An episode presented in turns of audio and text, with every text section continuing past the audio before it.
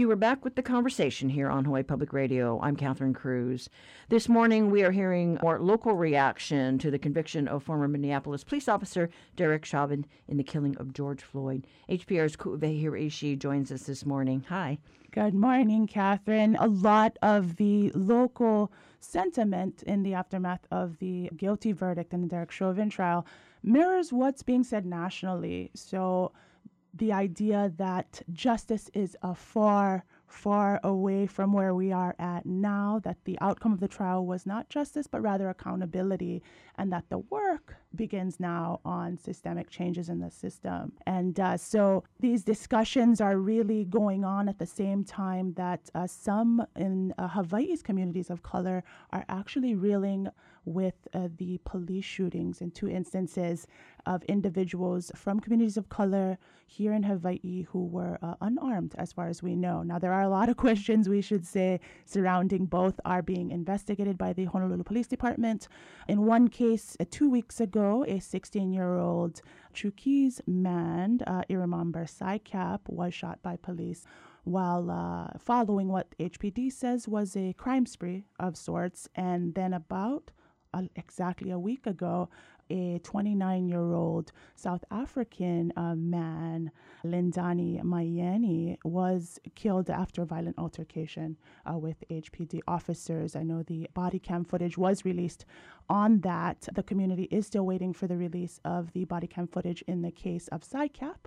And so this is all the the coming down of the of the verdict in the case really came at a time when the community was already thinking about what's going on in terms of policing communities of color here in Hawaii. Right. So the question is, you know, was the force they used excessive? Was it justified? I understand in the case of the minor, they uh, HPD mm-hmm. says that they found a replica gun uh, right. because there was a you know alleged uh, armed uh, I think robbery uh, earlier leading right, up to spree. his shooting. Right. So lots of questions, but obviously people are, are wondering what's going on here.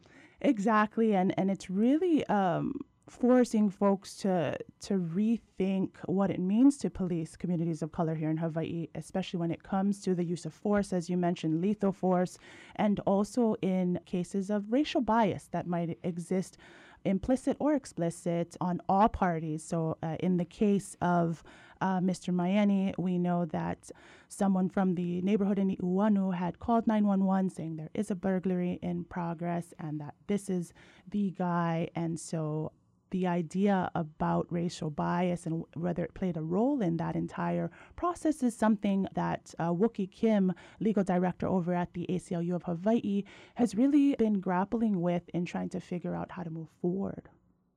The fact that Mr. Myeni was a black man, it raises some serious questions about how racial bias uh, played a role in the whole encounter.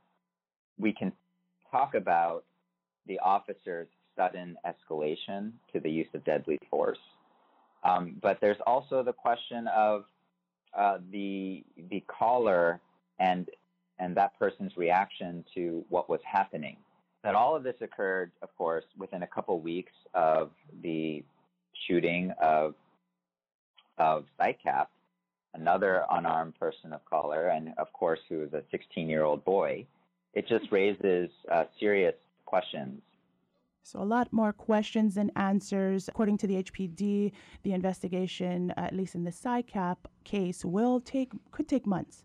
In terms of the body cam footage, according to HPD, there's something like 50 different body cam sources that they need to go through and they want to be thorough in that investigation um, to really get the facts and figure out what happened before it's released to the public. And that's something that the ACLU and, and criminal justice uh, reform advocates are really frustrated about. And, and you know, the, the idea of uh, sort of having the, not vilify, vilifying uh, some in the community before the facts are out there is something that's uh, sort of a concern. Right. I mean, HPD has to proceed carefully, you know, but we have seen other instances where they did release a body cam footage. Uh, you know, we had the DUI of Representative oh, yes. Sharon Har, and that was released.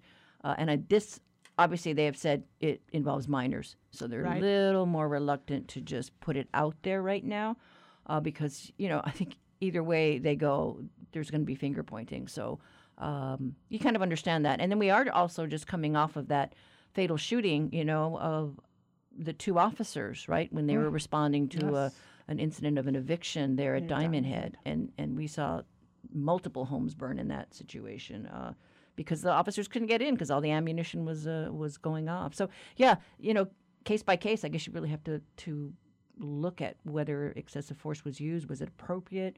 You know, did the officers have proper training? You know, all those kinds of things are coming up now. And those uh, are questions that I spoke to UH Law professor Ken Lawson about, and he doesn't have as much faith in the HPD investigation process and would actually like to see federal investigators or federal intervention into uh, into the matter. Well, I, I thought it was interesting that that review commission uh, has finally uh, gotten back on track because, yeah, now we've had multiple officer involved uh, fatal cases. And so I think it's warranted with just the concern nationwide, uh, just to say, you know, what are we doing here? How do we go forward? And, and what's fair? Right, and those are all questions that uh, are being considered right now and talked about in the community. All right. Well, thanks so much, Ku'uwehi. Mahalo. We have been talking to HPR's Ku'uwehi Hiraishi to find her stories. Head to hawaiipublicradio.org.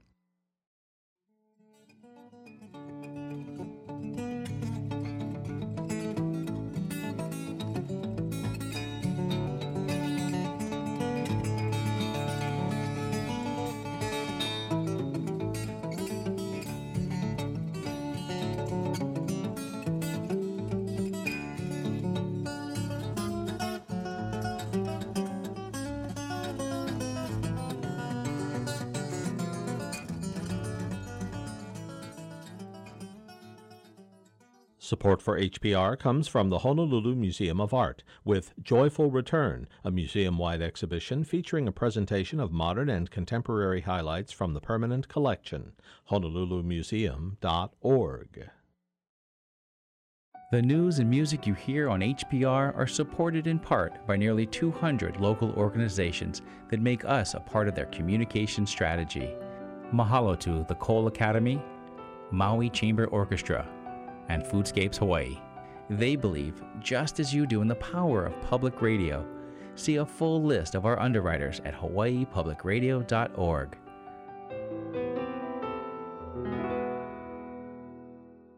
Support for HPR comes from St. Andrew's Schools in downtown Honolulu, offering single gender education for girls K through 12 and boys K through 6 with an open house Tuesday, April 27th. Registration at standrewsschools.org/open house. This is the conversation on statewide member supported Hawaii Public Radio. Now it's time for your backyard quiz.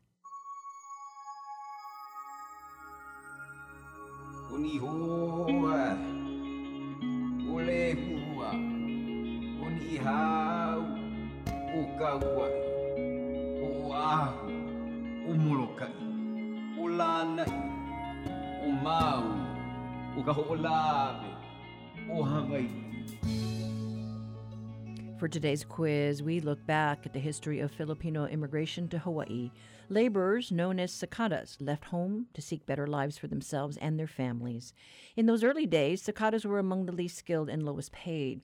They also faced plenty of racial discrimination, a situation that came to a head in 1924 when Filipino laborers organized a strike against the Hawaiian Sugar Planters Association.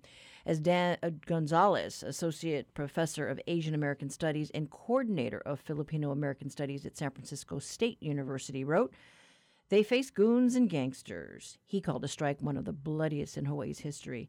Those days are long gone, but this morning we are looking for the year that the first wave of Filipino settlers arrived. Call 941 3689 or 877 941 3689 if you know the answer. The first one to get it right gets a reusable tote bag that tells people you got it right.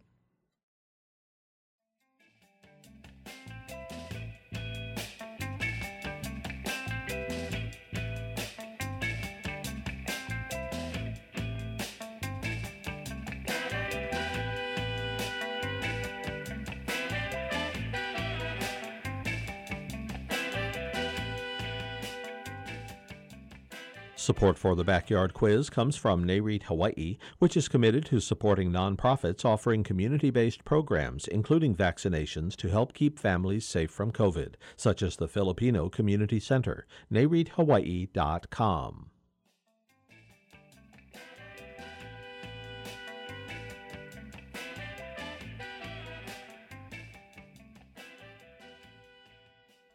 This week, Oahu opened up the vaccine appointment lines to those 16 and older.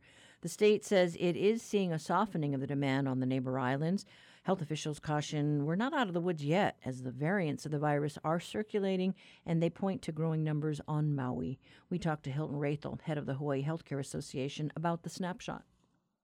The overall demand is going well on Oahu in particular because it's just opened up to 16 and above this week. Well, 16 and above for Pfizer and 18 and above for Moderna. And so demand is quite strong here. However, we are starting to experience a softening of demand on some of the neighbor islands, which is concerning because we still have a long way to go to get to that all important herd immunity number with the announcement by the governor on the vaccine, you know, passports, this is just maybe more impetus for our uh, local residents to think about getting the shots because it might make it easier for travel inter-island? We're very pleased actually with this type of announcement or incentives because we believe it's going to take quite a bit of work to get everyone vaccinated who needs to be vaccinated and the incentive of being able to travel inter-island with if you are vaccinated without having to get a pre-test or a post-test or any type of quarantine.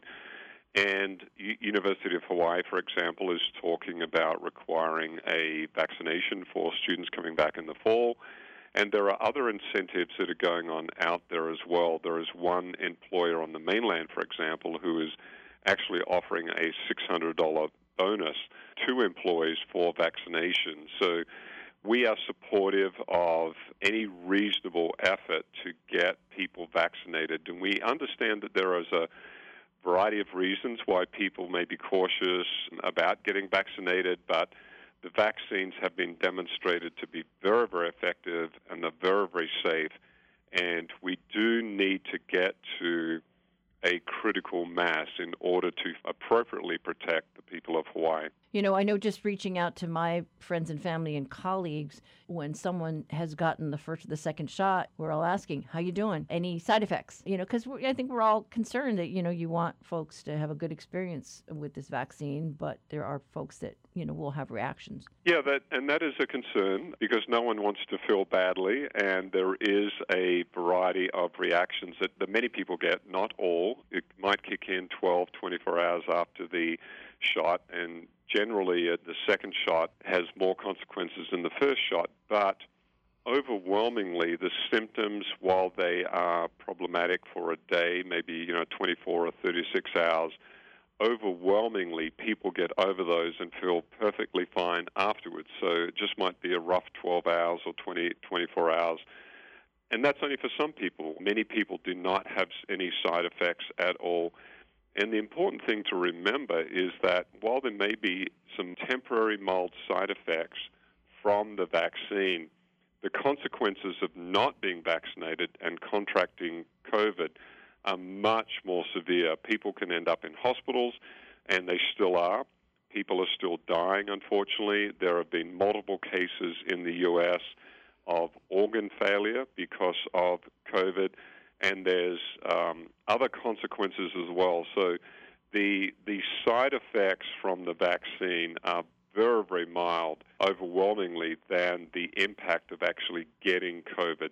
You know, it's a little frustrating that people are saying, "Look, well, I don't want to get vaccinated." You know, I've I've, I've heard people um, they they may have known people um, who got COVID and you know got through it fine, but no one knows if, you know, for the people who do get COVID, how severe the reaction may be. Uh, right now, today, for example, we have about 40 people in our hospitals across the state who are there because of COVID. And so that is continuing to go on. And I would, I personally do not want to, you know, be in a hospital with COVID simply because I did not want to get a shot or two shots that may put me out of commission for a day or so. So being out of commission for a day, you know, just because you're not feeling well, got some fevers, got some chills, whatever it is, again, that's that's a lot better than uh, run the risk of being in hospital or potentially even death. The setback with Johnson and Johnson, you think that if we get the go ahead soon from the CDC, that that people will respond, you know, to that vaccine being offered at clinics? You know, there's a valid reason to be concerned about the side effects. There were about 6.7 million doses of the Johnson & Johnson vaccine administered in the U.S. to date. And of those 6.7 million doses, they discovered complications with about six of them related to blood clotting. Now, that's a pretty small number, you know, almost one in a million. The chances of someone getting a blood clot from COVID is much, much higher. So, do agree that it was the wise thing to do to put a temporary hold on the vaccine. The vaccine overall is still incredibly safe and incredibly effective.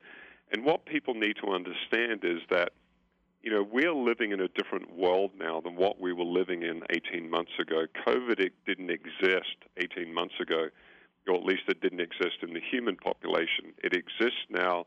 We're going to have to learn to live with it. It's not going away.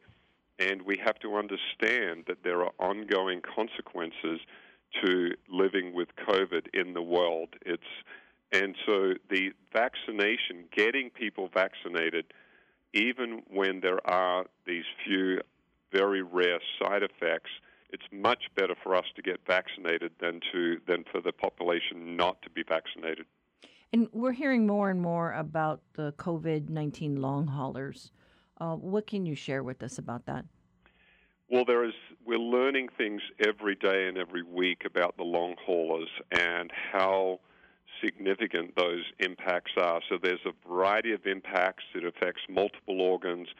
There is uh, one study I was reading today where they were talking about the number of people who had COVID and were hospitalized and ended up ended up being readmitted. So there's a fairly high, much higher um, readmission rate for people who have COVID than people who've not had COVID. So there's all sorts of consequences for uh, people who've gotten COVID and um, have side effects or symptoms for many, many months, whether it's brain fog, whether it's, you know, you just can't think clearly, you can't move properly, um, lack of motivation, lack of energy, impact on different body systems. There is a lot of different consequences, and we're still learning how to deal with those. Now, there is some evidence that actually getting the vaccine can help with those symptoms. It's still a very new field of science or field of medicine, and we are learning every day how to deal with it, but what the impacts are. But there is a large body of evidence that COVID 19 can impact individuals for many weeks and even many, many months, which is not a good thing for people to go through, and another reason to for people to get vaccinated. Are you folks getting lots of questions about uh, children and the vaccines? I, I know they're just starting to do the, some of the trials. Pfizer just submitted recently a request to the FDA for approval to get the Pfizer vaccine accepted for children who are between 12 and 15, and we believe that will be successful. There's lots of different clinical trials going on. The initial results from those trials are very, very promising and are showing efficacy rates even better than that of adults. So, right now, the evidence is looking very, very good that these vaccines will be very safe and very effective for children. And we do have an expectation that later this year, maybe even toward the end of the summer, that there will at least be one vaccine available, at least for some children. Now, there are trials going on right now all the way down to six months of age, but those trials have not been completed. And there's about 260,000 children, uh, individuals between 0 and 15 in Hawaii. And we are looking to be able to get as many of those vaccinated as possible, as well as the uh, adults and older populations. Anything you want to add just about the variants and uh, the sense of urgency about making sure that people who can get vaccinated do get the shots? The variants are a continual concern. There are new variants popping up on a regular basis. And that is really, really problematic and very, very challenging because the more variants there are out there, the, the higher the probability they will spread. And the more variants there are, the, the chances are that there will be variances develop that are more easily transmissible and that are even more deadly than the original virus itself. So the sooner we can get people vaccinated or get to herd immunity, break the chain of transmission, the sooner we can control these variants. But one of the other issues is the more variants that are out there, the higher the likelihood that the vaccines we have will not be as effective against these variants. So, again, the more people we can get vaccinated as quickly as possible, then the less the chance there is for these variants to spread and to create even more havoc that the original virus has done. One of the reasons that Maui has gone through a challenging period in the last few weeks is that more than 60% of the infections over there that they have tested have been the variant, and this particular variant is more easily transmissible than the other variants, and that's one of the reasons why it's it's spreading as much and why just going back a couple of weeks, um, almost half of the hospitalized patients in the state were in Maui. So, and it was again because of the spread of this very highly transmissible variant. So, they are a real problem, and another reason again why we, you know, we're encouraging people and encouraging employers and schools to do, you know, to work with their students, to work with their employees, to get as many people vaccinated as possible. That was Hilton Raethel, head of the Healthcare Association of Hawaii, talking about the vaccine snapshot across the state.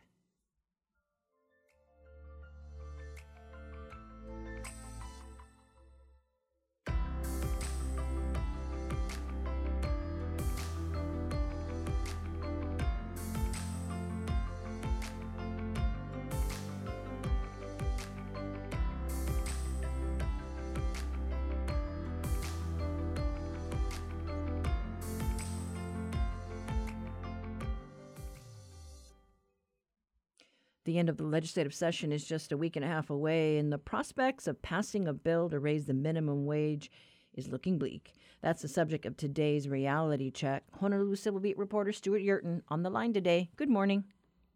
Good morning, Catherine. So, the headline in your story is Why is it so hard to pass a minimum wage increase in Hawaii? So, what's the answer? Well, uh, this time around, the um, it turns out the key, key, legislator, Representative Richard Onishi, um, who's the chair of the House Labor and Tourism Committee, um, said that you know he just doesn't want to hold a hearing. Um, he thinks that uh, now is not the time to to p- pass a minimum wage uh, bill to increase the minimum wage. It would have increased to twelve dollars from just over ten. Uh, and uh, he had a couple of reasons. One, uh, again, he wants businesses to get uh, rec- a, a, bit more stable um, coming out of the pandemic. Um, he also pointed to a uh, study uh, done by University of Hawaii Economic Research Organization that cited other studies saying that um, an increase could actually lead to lower wages cumulatively uh, being paid out to workers as, as businesses retrench or cut hours. We, we can discuss that a bit more later. Um, but th- those were his main. And he said, you know, there are other things that he thought could help uh, working people who are struggling more, like uh, bills to help with housing, uh, childcare. Um, other things that that really uh, make the cost of living so high here for a lot of people. Yeah, I mean, people may not realize, you know, ten dollars. That that's basically, you know, what we pay on. Uh, that's the minimum here, and that you right. know barely covers a plate lunch these days. Right, and and you know the thing is the the touchstone I think for a lot of people, um, and and it's widely discussed uh, among the the public and policymakers is is the uh, the Alice report. This is something that the Aloha United Way put together, sponsored by Bank of Hawaii and um, Hawaii Community Foundation, and and it found that, you know, people need quite a bit more than $10 an hour to make it here. You know, they're saying the Alice report, and, and again, they're looking at people. Uh, people who are working but still struggling and barely getting by. To just barely get by, um, it found that uh, people need $15 an hour. Um, older people which ha- who have higher expenses could need $17 an hour working full time to make it. Uh, so, yeah, the $10 an hour, if that's really what people are getting paid, just is not enough to make it. And this seems to be pretty widely understood. Um, the question is how to change it. So he's been pretty hard nosed then, just no hearing. Uh, now's not the time. Uh, uh, right, and and that was the thing. You know, I, we asked, and and it really was the premise of the story, not to debate whether the minimum wage is uh, should be raised or not, but really to ask uh, the legislator why would he not even hold a hearing on it, uh, to have it discussed and debated. And he's again, that was his answer. So it doesn't look like it's going to happen, even a hearing. At the same time, it seems all it seems like an increase in the minimum wage is almost inevitable. The Senate uh, pushed this through very quickly with with no problems, no amendments, um, little dissension, and it, it, went through to the House. And again, it, it just sort of stopped in the House. Um, so it it seems like if it, it could come up again, um, if somehow it's not rescued this session, and um, I, if it's true what people say that the evidence is overwhelmingly in favor of the wage increase, that it won't hurt um, workers in the end, that, that, that employers won't cut back on hours or wages or other things or, or jobs uh, in order to, to make up for this. Um, if that's true, then maybe it'll pass, but this time it's not going to pass. Yeah, I mean we're already into the uh, the uh, uh, conference committees, so we don't have much time. Right. So again, um, that's the that's the situation. Um, you know, the, what what Representative Onishi did say is though that you know he does want to work on other things like, like I said, like housing um, and childcare. These are two things that affect so many people and that could lower the cost of living and make it so that people had an easier time um, which is really the goal, I think, of the minimum wage increase to make sure people can actually survive here. Well, we'll see what they come up with in another week and a half. But thanks so much, Stewart. Thank you, Catherine. That was reporter Stewart Yerton with today's reality check. Uh, to read his story on this issue, visit civilbeat.org.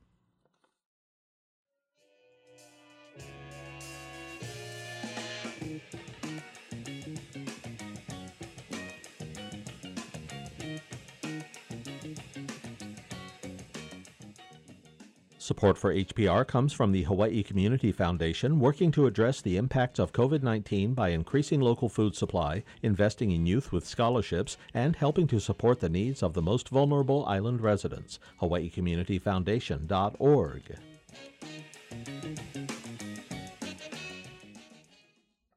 The Hawaii Tourism Authority is under scrutiny as lawmakers have been eyeing its funding and are looking to redefine its scope. Critics are looking for HTA to better manage tourism. HTA has proposed action plans for Maui, Kauai, and the Big Island and is about to launch Oahu's. We talked to Carolyn Anderson, HTA's Director of Community Enrichment.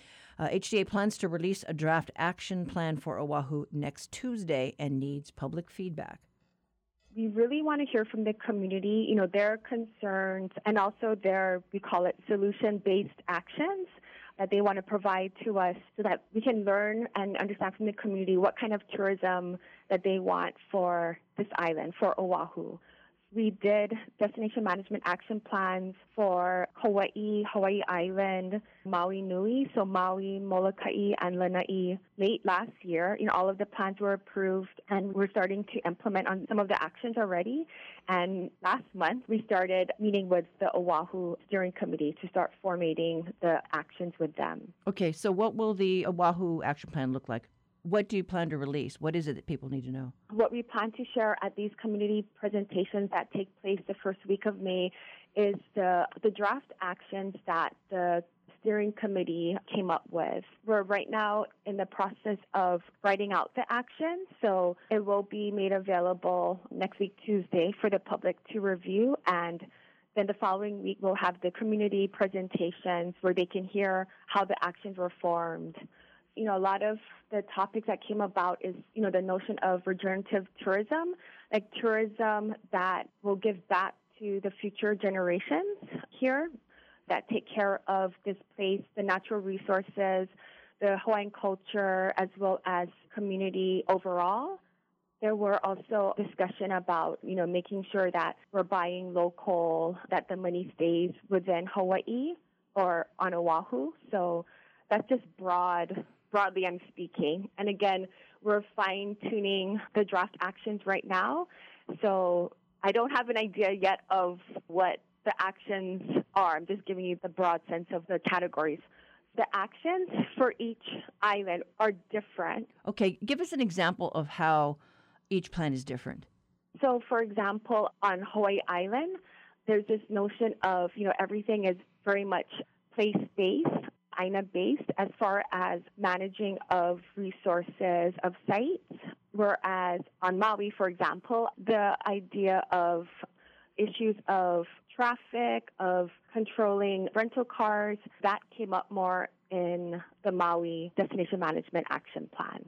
For Kauai, I would say it was like the others in that strong sense of making sure that Hawaiian culture is preserved and protected and is being portrayed in an authentic manner. Actually, that ran across all the plans. For Kauai, I would say the idea of making sure that there's other forms of diversification for the island, that was important, but they also recognize that for now, tourism is important for Kauai's economy. You know, in the future, wanted to make sure that it is diversified as well.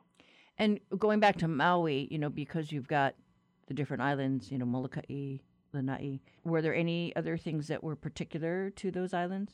Yeah, for um, Lanai, they wanted to make sure that the Lanai businesses benefited from tourism, and they wanted to make sure that Lanai City was promoted as well, you know, just to make sure that the businesses have direct benefit from tourism. Again, and it's also about protecting their natural resources as well. For Molokai, for that island, it was all about making sure that it's the type of tourism the island wants and that they rather see visitors, Kama'aina visitors, and also visitors who understand how special and unique Molokai is. That was important for them.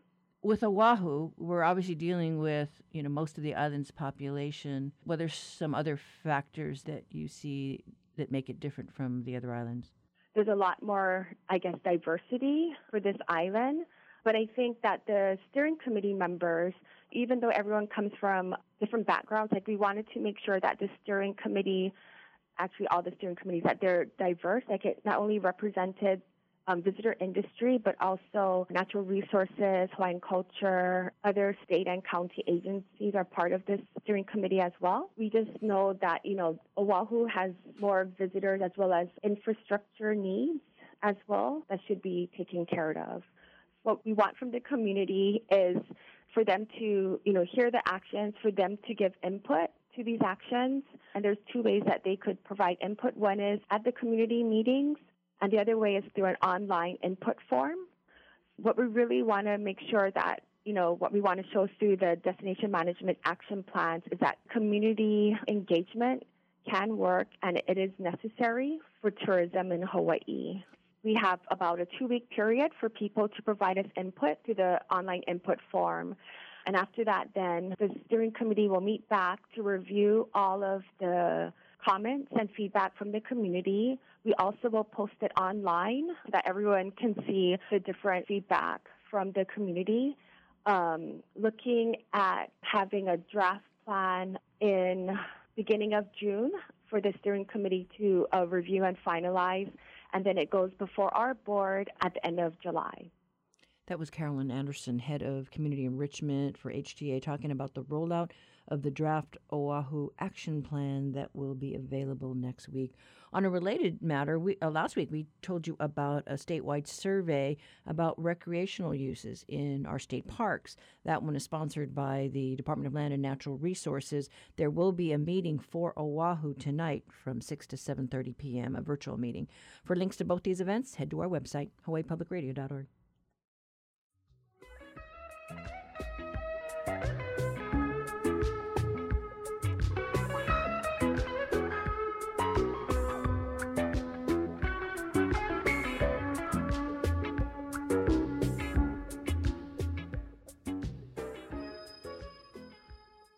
This is the conversation on Hawaii Public Radio.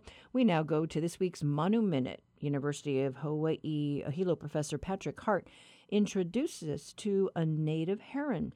And thanks to Cornell Lab of Ornithology for today's field recordings. The auku'u, or black-crowned night heron, is the only heron that is common across the Hawaiian Islands that's an indigenous species, meaning that it's native here as well as other parts of the world. As their name implies, these herons have black crowns that run down their backs with light gray undersides, yellow legs, and piercing red eyes. Juveniles, though, look different from adults. They're mostly brown with light speckling. Auku'u can be found near most shallow, fresh, and saltwater areas where they feed on a variety of small aquatic animals like fish and frogs, and sometimes even mice and baby birds. When auku'u are standing still, they often have a hunchback appearance, but their long neck becomes apparent when they walk. These graceful, broad winged water birds can often be seen in flight in the mornings and evenings, which is also the best time to hear their loud, hoarse call. Black crowned night herons are excellent at fishing and are even known to use pieces of bread or other objects to lure in fish with the bait, an unusual form of tool use in birds. Auku'u are one of the many birds mentioned in the Kumulipo, Hawaiian creation chant. For Hawaii Public Radio, I'm Patrick Hart from the Biology Department at UH Hilo. From the mountains to the sea, Hawaii's birds can be heard in their native habitat. Take a moment to listen. Subscribe to Manu Minute, HPR's latest podcast, now available through Apple Podcasts, Spotify, or your RSS feed. Support for Manu Minute comes from the Friends of Hakalau Forest National Wildlife Refuge, a nonprofit devoted to supporting the Hakalau Refuge and conserving the unique flora and fauna of Hawaii Island. More on helping at friendsofhakalauforest.org. In today's backyard quiz, we asked you about Filipino labor in Hawaii. Records showed that the first dozen or so Sakada workers arrived aboard the SS Doric. They were assigned to Ola'a Sugar in Ke'au. Over the next four decades, approximately 125,000 Filipinos were recruited by the Hawaii Sugar Planters Association to work in the fields growing sugarcane and pineapple. Most of the settlers came from the Visayas and the Ilocos regions of the Philippines. According to the 2000 U.S. Census, Filipinos and part Filipinos constitute 275,728, or nearly 23% of the state's population, and that's slightly more than the Hawaiian and part Hawaiian population. About 70% of the Filipino population lives here on the island of Oahu. Today, we asked you for the year that the wave of migration started, and the answer is 1906. Congrats to Marcus of Ewa Beach, who came by way of Arkansas. You got it right. That is today's quiz. If you have an idea for one that you'd like to share, write to talkback at hawaiipublicradio.org.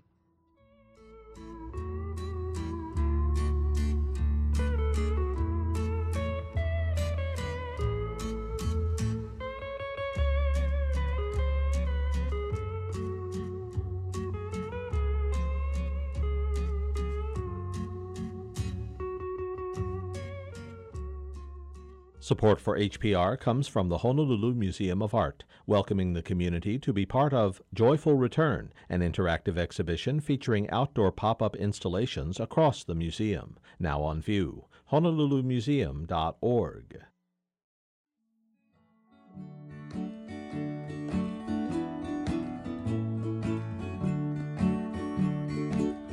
Aloha ia no o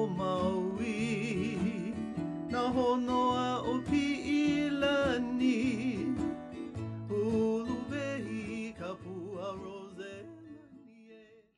Earth Day and Earth Month is celebrated in April, but cleaning the earth is a year round effort. Today we hear from the Maui Nui Marine Resources Council. It has a new tool to help track its progress in cleaning up pollution in Maalaea Bay.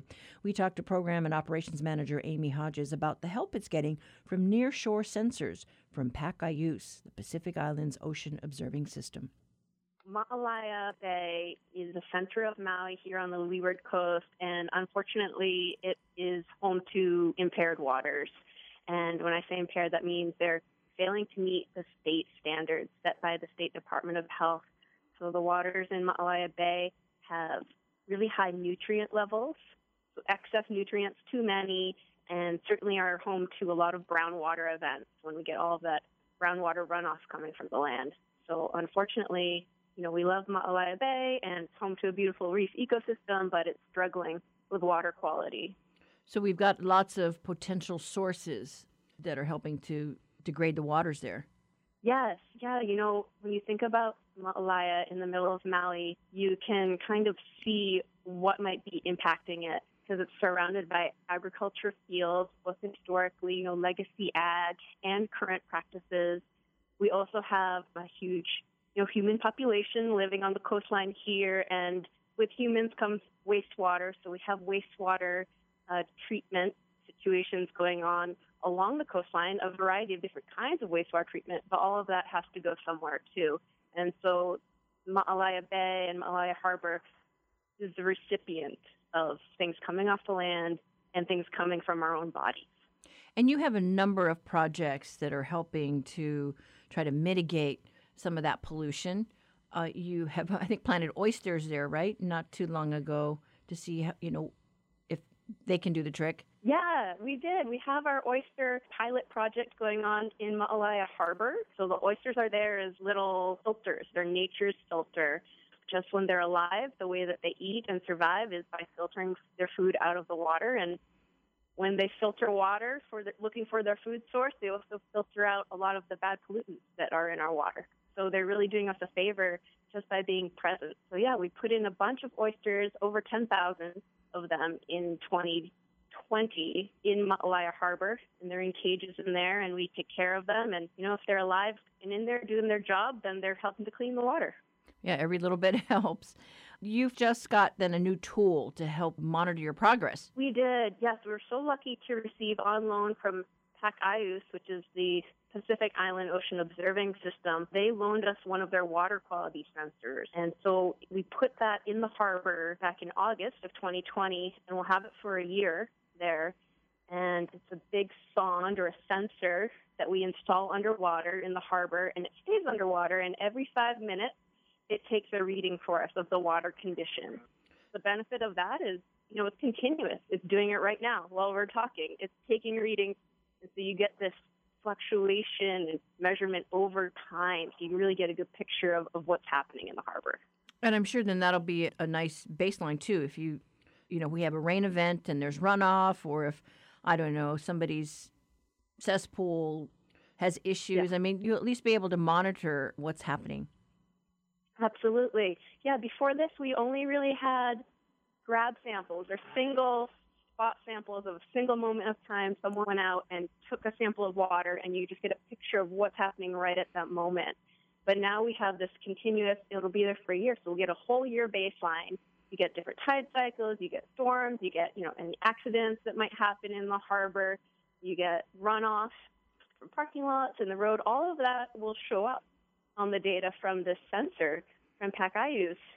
And we can use that to compare you know, past historic events. We can use it in the future to see, you know, if our efforts to help the watershed are making a difference or the impacts of, you know, climate change and global warming, what's happening. It's just it's just so useful to have that year-round data for a whole year in one place. So this special sensor package that mm-hmm. you've got, I mean, describe it. Is it very large? Is it difficult to put in place? You know, it's not hard at all. It's about maybe a meter long and, you know, half half a foot wide. It kind of looks like a bunch of wires, and and it's mounted on a post. And then, so you can hold it in your arm, kind of like a baby, and we install it uh, via scuba. So a handful of Maui Nui Marine Resource Council staff once a month go scuba diving in the harbor, and we bring the sonde up. We take it off of whatever it's been mounted to. We upload the data on land, and then go down and we put it in a new spot around the harbor. So every month it kind of marches around the harbor. We can put it you know, over by an outfall of a drainage ditch. We could put it over by the oysters. We could put it by the harbor mouth to see, you know, what that fresh influx of open ocean water does. Yeah, it's pretty good. And then, you know, every time we dive each month, we get to take a look around the harbor and see what's going on, see what's in there. Okay, so then they're fixed to a certain place in the bay and moved around Mhm. from month to month. But you also then have been using what some other equipment, right, to gather behind a kayak. yeah, we have kind of a much smaller version of this sonde, and it's called a Manta, is the brand, and we actually got that via a grant from Lush Cosmetics, which are based in Lahaina. But the Manta sonde we tow behind a, a kayak, or we can stand and hold it down into the water. But we like to do transect tows behind the kayak, and we'll paddle around the harbor, and it does continuous readings for us, and we can set that to take a reading, you know, every second or every two minutes, depending on how often you want the reading to come in. And that gives us a real picture of, you know, a moment in time as we're moving it around during one day. You know, where is the freshwater input as we paddle around? Where is there seem to be a seep coming in? Uh, so that that sonde is a really nice pairing with our grab samples and with the PacIOOS sonde, really getting a nice picture of what's going on in the harbor.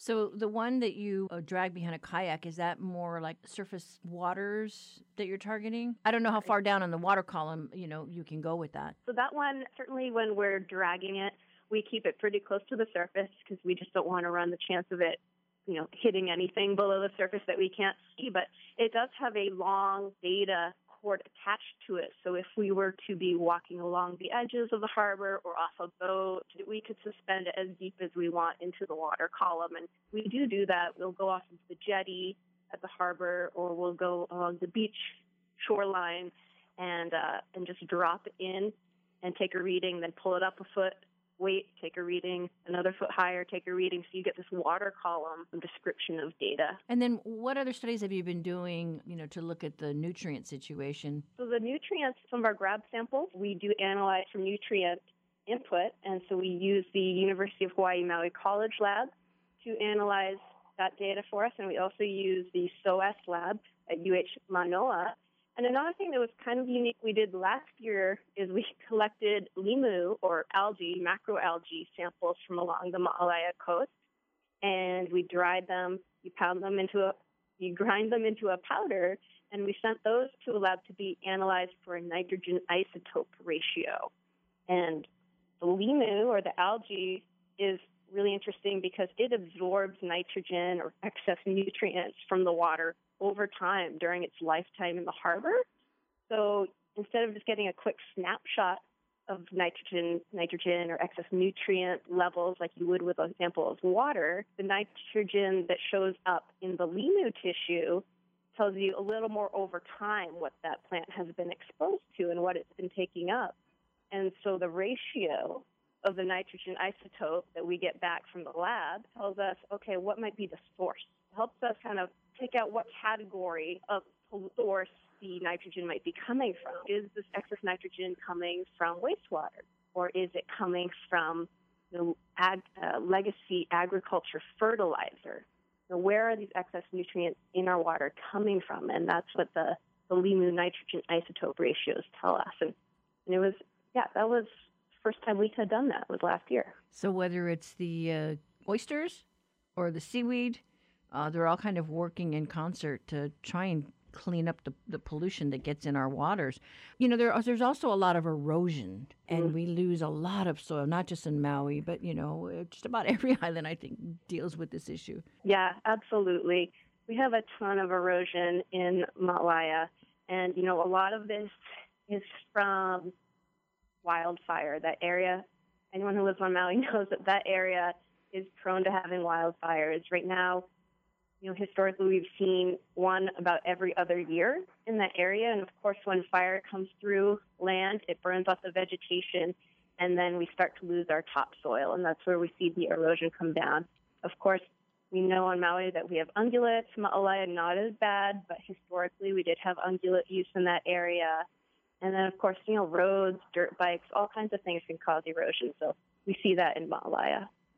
Okay, and so then this new tool that you'll be able to use, the sensor from PacIOOS, just helps give you a better picture of, of uh, if you're making any headway. Yeah, it does. You know, we had it in the water this past January, and we happened to have a series of rain events or, or rain, significant storm rain in Maalaea uh, on three separate days, three separate, separate storm events. And what we could see when we uploaded the data from this PacIOOS sonde that was in the harbor over that month is we could see kind of a baseline of turbidity or how you know how brown is the water, how much sediment is floating around in it. And then you look at the date where the rain event came and you just see the spike, the spike in the turbidity data graph. And you're like, bam, there's your rain event. That's what's happening. Because we saw with our eyes, we saw it coming down off the watershed, running right through the drainage ditches and out into the harbor. But there's the data on the graph from the this big spike in turbidity, and then you can see how long it sticks around, how much, you know, for the duration of this brown water event. And you can see you know, one, two days later, a spike in the responding chlorophyll, which is, you know, the algae bloom that's resulting after this excess nutrients come down in this brown water event and things start getting mixed up. So you start to see this chain of reactions that the, the erosion has caused in our water. We're working really hard. You know, the oysters are a great, great natural solution to help remove any pollutants that make it to the water. Uh, the sonde is a great tool for us to use to understand what's happening, but the biggest thing, the most important thing, and a large effort for us is to prevent this erosion and this excess nutrients from ever reaching the water. So it really starts on land with what we're doing, our land practices, and our wastewater treatment. So that's that's where we need to focus our efforts moving forward. That was Amy Hodges of the Maui Nui Marine Resources Council talking about the efforts to prevent the polluting of Maalaea Bay. Well, that's it for today. Up tomorrow, Malama Aina, the Hawaii Island Seed Bank, is at the forefront of preserving native plants for future generations. Got a story you'd like to share? Leave your feedback. A color talkback line 808 792 8217. Post your comments on Facebook at The Conversation, HPR, or tweet us at HI Conversation. And email works too, talkback at hawaiipublicradio.org and want to listen back to something you heard, find our archive shows online. I'm Catherine Cruz. Join us tomorrow for more of the conversation.